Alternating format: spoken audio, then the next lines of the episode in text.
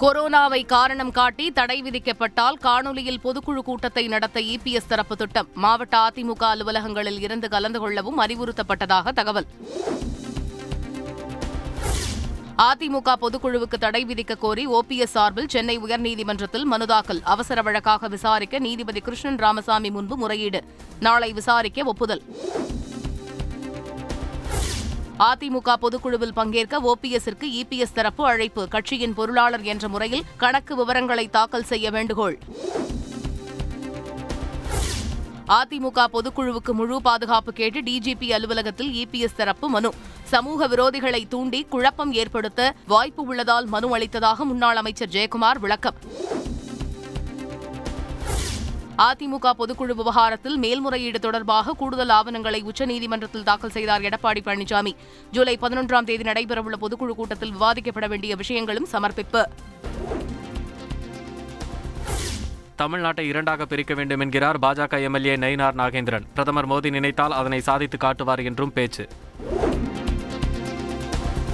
தமிழகத்தை பிரிக்க வேண்டும் என்ற கோரிக்கை எழவில்லை. ஆட்சி அதிகார மமதையில் நயினார் நாகேந்திரன் பேசுவதாக டி கே எஸ் இளங்கோவன் விமர்சனம். தேர்தல் வாக்குறுதிகளை திமுக அரசு நிறைவேற்றவில்லை. தமிழகத்தை பாஜக ஆளும் நாள் வெகு தொலைவில் இல்லை என்றும் பாஜக தலைவர் அண்ணாமலை பேச்சு.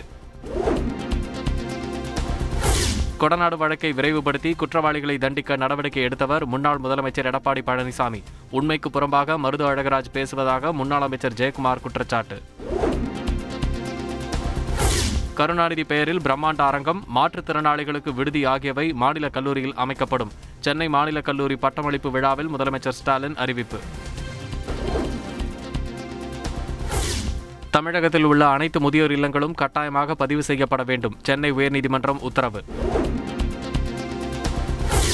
அரசு பள்ளிகளில் தற்காலிக ஆசிரியர்களை நியமிப்பதில் அவசரம் காட்டுவது ஏன்? காலி பணியிடங்களை தற்காலிக ஆசிரியர்கள் மூலம் நிரப்ப தடை கோரிய வழக்கில் உயர்நீதிமன்ற மதுரை கிளை கேள்வி. சென்னையில் பொதுமக்கள் முகக்கவசம் அணிவதை உறுதிப்படுத்த சென்னை மாநகராட்சி உத்தரவு. முகக்கவசம் அணியாதவர்களுக்கு ஐநூறு ரூபாய் அபராதம் விதிக்கவும் அதிகாரிகளுக்கு அறிவுறுத்தல். சென்னையில் ஆருத்ரா நிறுவனத்தின் தலைமை அலுவலகத்தை முற்றுகையிட்டு போராட்டம். ஒரு லட்சம் ரூபாய் செலுத்தினால் மாதம் முப்பதாயிரம் ரூபாய் வட்டி தருவதாக கூறி ஏமாற்றியதாக குற்றச்சாட்டு. சிதம்பரம் நடராஜர் கோயிலில் ஆணி தேரோட்டம். ஆயிரக்கணக்கில் குவிந்த பக்தர்கள் மற்றும் சிவனடியார்களின் நடனத்துடன் களை கட்டிய விழா.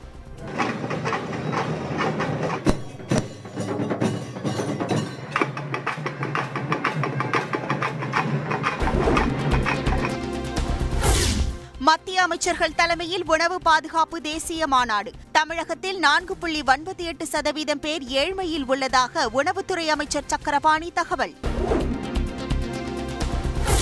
மாற்றுத்திறனாளிகள் வசதிக்கேற்ப இரண்டாயிரத்தி இருநூற்றி பதிமூன்று புதிய பேருந்துகளை கொள்முதல் செய்ய அரசுக்கு அனுமதி. சென்னை உயர்நீதிமன்றம் உத்தரவு. தமிழ்நாட்டிலேயே முதன்முறையாக நெல்லையில் திருநங்கையருக்கான குறைதீர் கூட்டம். ஆட்சியர் விஷ்ணுவிடம் கோரிக்கை மனு அளித்த திருநங்கையர். திருப்பதி ஏழுமலையான் கோயிலில் ஒரே நாளில் ஆறு கோடியே பதினெட்டு லட்சம் ரூபாய் உண்டியல் காணிக்கை. கோயில் வரலாற்றில் இதுவே முதன்முறை என கோயில் நிர்வாகிகள் தகவல். காவிரி மேலாண்மை ஆணையத்தின் கூட்டம் மூன்றாவது முறையாக ஒத்திவைப்பு. நாளை நடைபெறவிருந்த நிலையில் தவிர்க்க முடியாத காரணத்தால் ஒத்திவைப்பு என ஆணைய தலைவர் அறிவிப்பு. நுபர் சர்மா வழக்கில் உச்சநீதிமன்ற நீதிபதிகள் கருத்து துரதிருஷ்டவசமானது.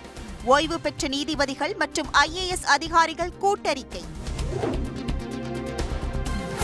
பஞ்சாப் பாடகர் சித்து முஷ்வாலா கொலை வழக்கில் மேலும் ஒருவர் கைது. டெல்லியில் சுற்றி வளைத்து கைது செய்தது காவல்துறை. இந்தியாவுடனான டெஸ்ட் தொடரில் இங்கிலாந்து வெற்றி. ஏழு விக்கெட் வித்தியாசத்தில் கடைசி டெஸ்ட் போட்டியில் வெற்றி பெற்று அசத்தல். டிஎன்பிஎல் தொடரில் நெல்லை மதுரை அணிகள் மோதல். சமபலம் வாய்ந்த அணிகள் இன்று இரவு ஏழு பதினைந்துக்கு பலப்பரீட்சை கிராண்ட்ஸ்லாம் டென்னிஸ் தொடரின் கலப்பு இரட்டையர் பிரிவு காலிறுதி போட்டி. அரையிறுதிக்கு சானியா பேவிக் ஜோடி முன்னேற்றம். ஒரு சிலரின் சுயநலத்தால் இரட்டை இலை சின்னத்தில் போட்டியிட முடியவில்லை என்பது வேதனை.